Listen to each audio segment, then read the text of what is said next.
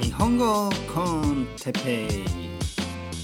日本語学習者の皆さんをいつも応援するポッドキャスト。今日はアンチツーリズムについて。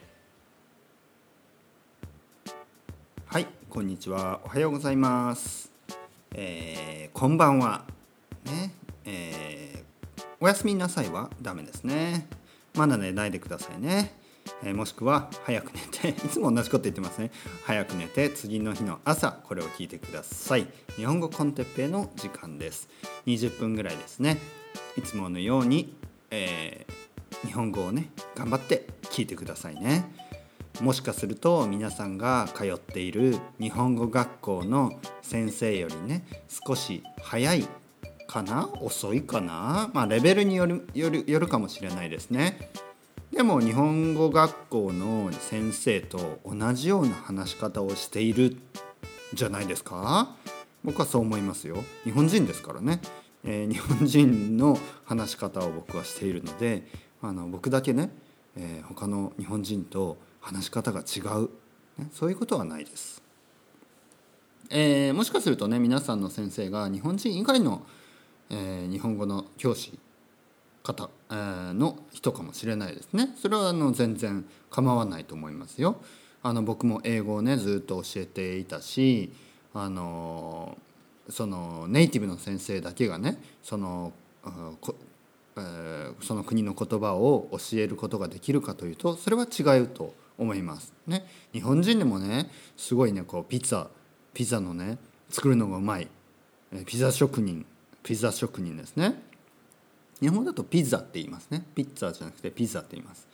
ピザ職人。日本人イタリア人よりもね、えー、ピザがうまい。ピザ職人もいればあの海外にはね日本人よりもうまくお寿司が握れる寿司職人もいるかもしれないしね。え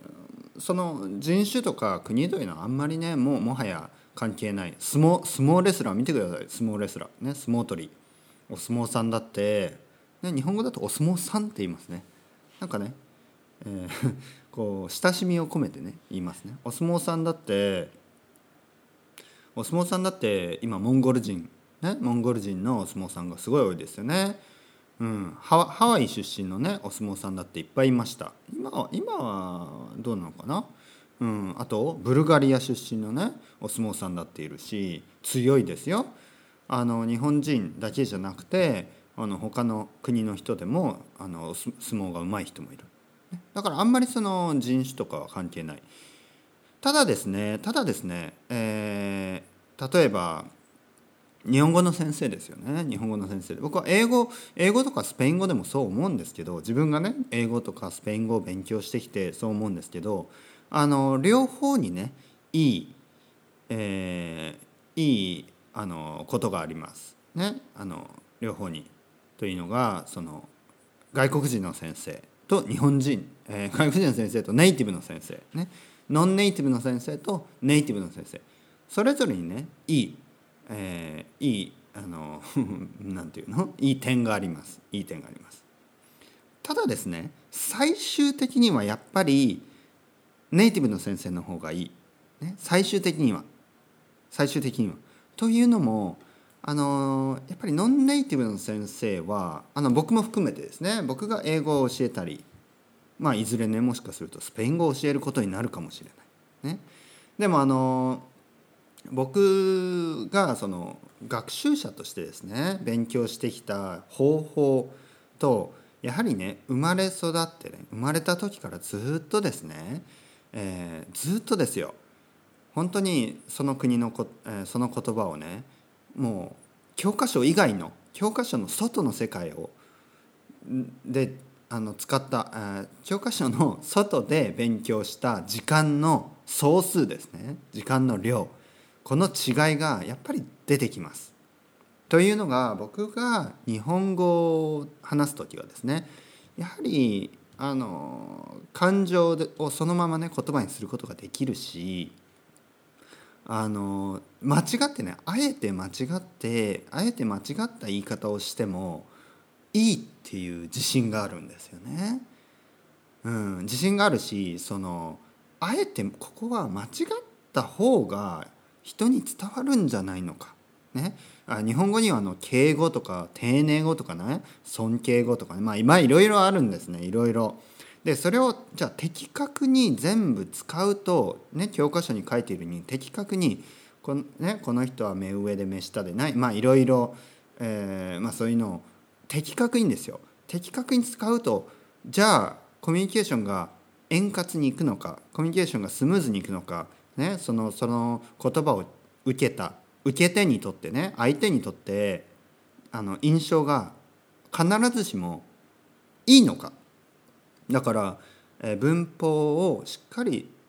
文法に沿ってしっかりと日本語をしゃべれば相手にねその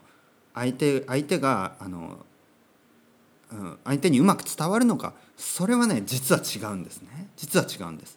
でそのノウハウですね。そのノウハウ。はやはりねネイティブしか知らなかったり。あとネイティブでもまあいろいろな人がいるんでネイティブでもあのあまりね言語能力の高くない人、ね、とかいますからそういう人はねちょっと言葉の使い方がねあまりに的確だったりもしくはあまりに不的確だったりまあいろいろな理由からちょっとコミュニケーションが取りにくいわけですよ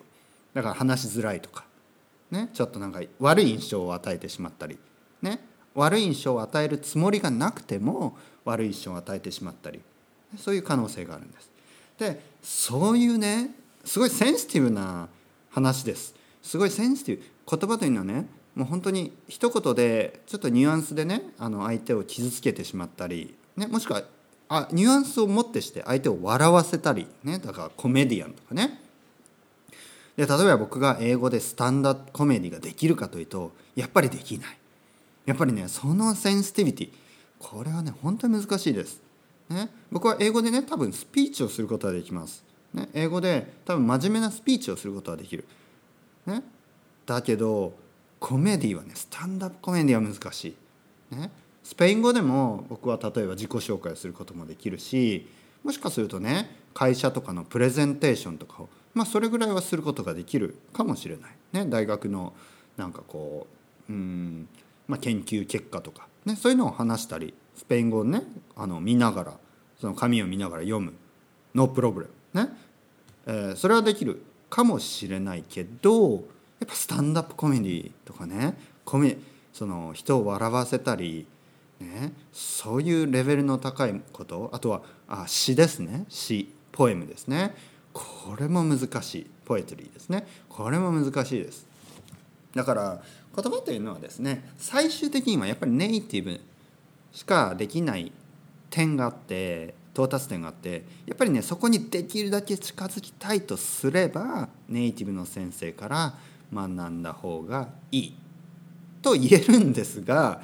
まあ、さっきから言ってるように初級中級ぐらいのね。それぐらいのレベルほとんどの学習者語学学習者は初級と中級でほとんどだと思う。上級者は少ないです。なので初級中級の間は「ああこの先生ネイティブじゃないから」とか「ああこの先生あのネイティブだけどアクセントがあるからとか、まあ、そういうことをね言っている段階ではない、ね、だからもうどんな先生でも、ね、いい先生だったら、ねあの皆さんにね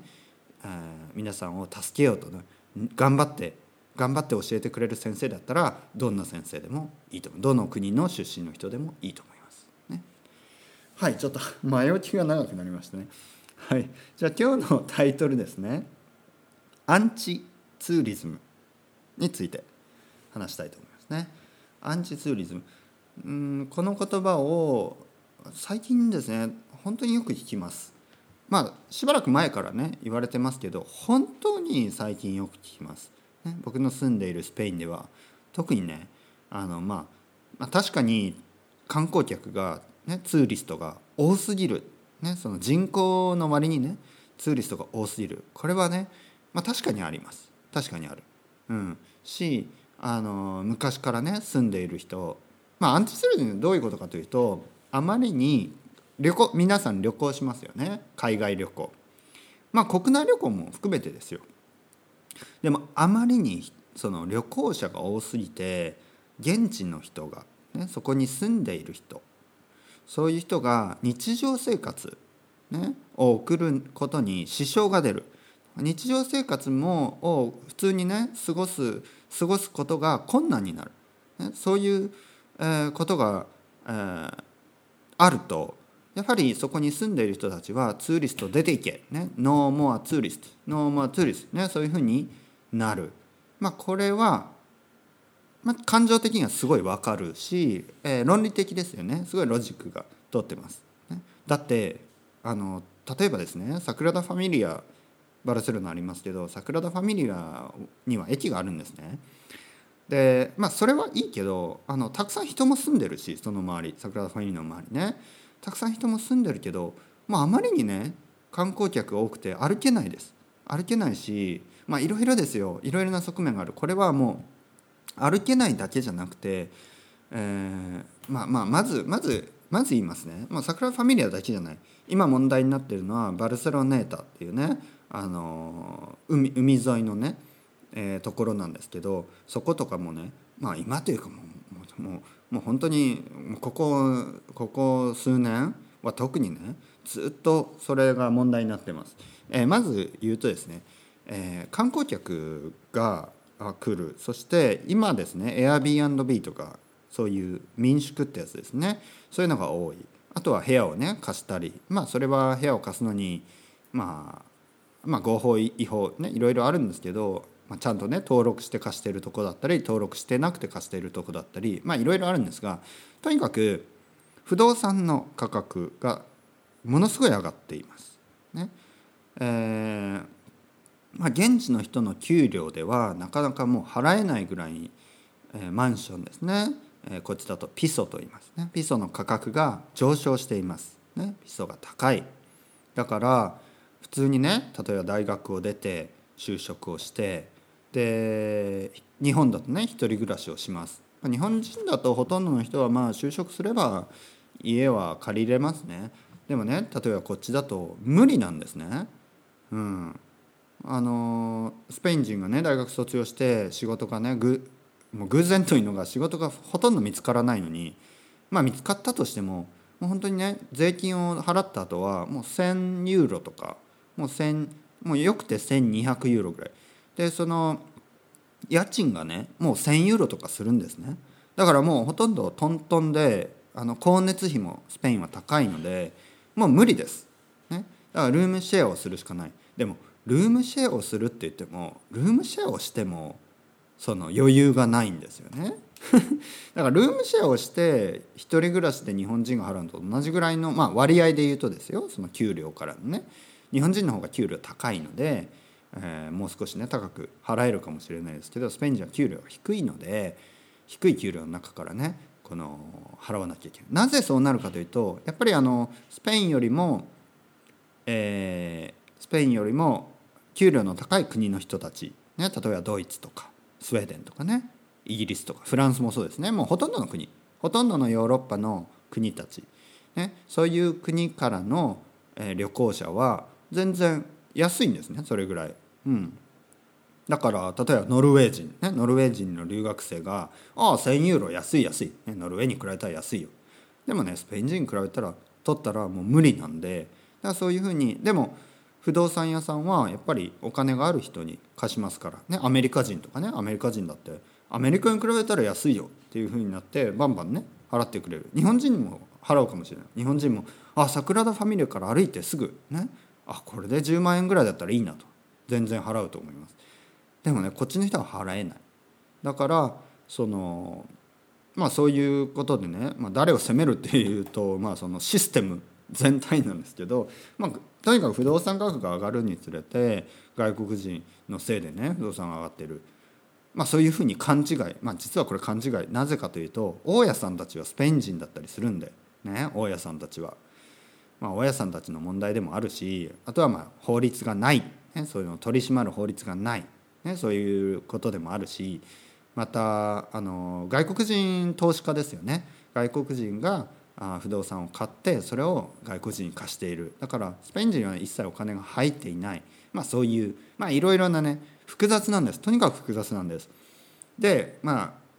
不動産の問題。そしてまあさっき言ったように人が多すぎて、えー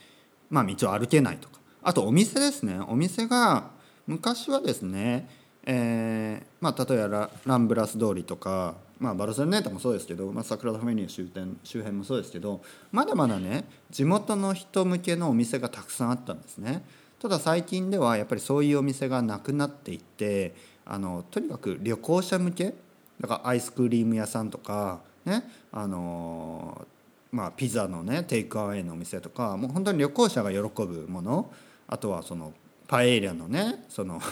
まあそんなに美味しくないパエリアのお店がたくさんできてできたりね、えー、だから地元の人がずっと好きだったようなお店はやっぱり少しずつなくなっていきやっぱりあとはチェーン店ですね。マクドナルドとかね。あのバーガーキングとか。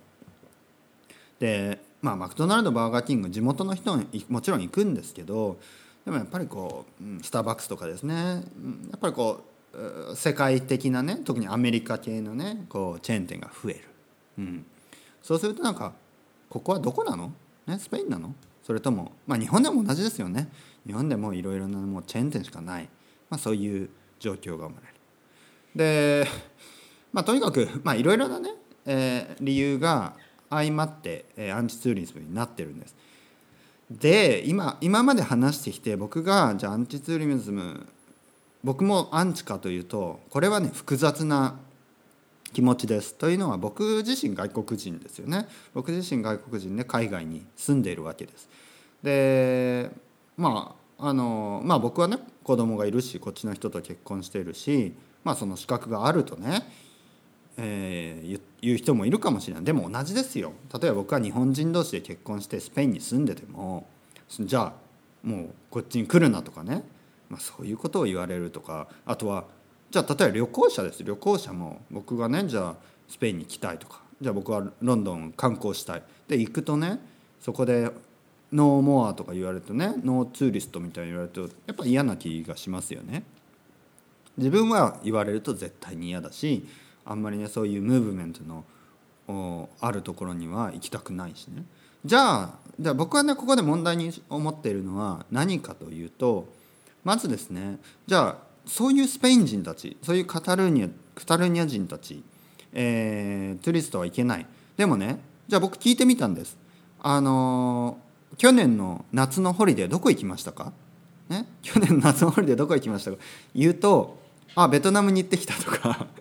タイに行ってきたとか、ね、日本に行ったとかあの中国に行ったとかインドに行ったとかね？行く分にはね全然あのそんな気は。で自分たちはそういうとこに行ってじゃあ向こうではじゃあそういうあのことになってるかともちろんなってるんですね。もちろんなってる。でもアジア人たちはあんまり言わない。それをね。まあもちろんアジア人はお金が欲しいっていうのもあるだろうしまあまあもう時間が来てしまいましてね。でもこれは僕はちょっとちょっと一言言いたいんですよね。だから自分たちは外に出ていろんな国スペインでは今旅行がブームです。旅行がブームなんですね。だから本当海外旅行がブームしてます。特に日本とか。だから皆さんの中にもね日本に何回も行ったり行く分にはいいけどでねこっちにこっちにね外国人が来る分にはあ外国人が多いと。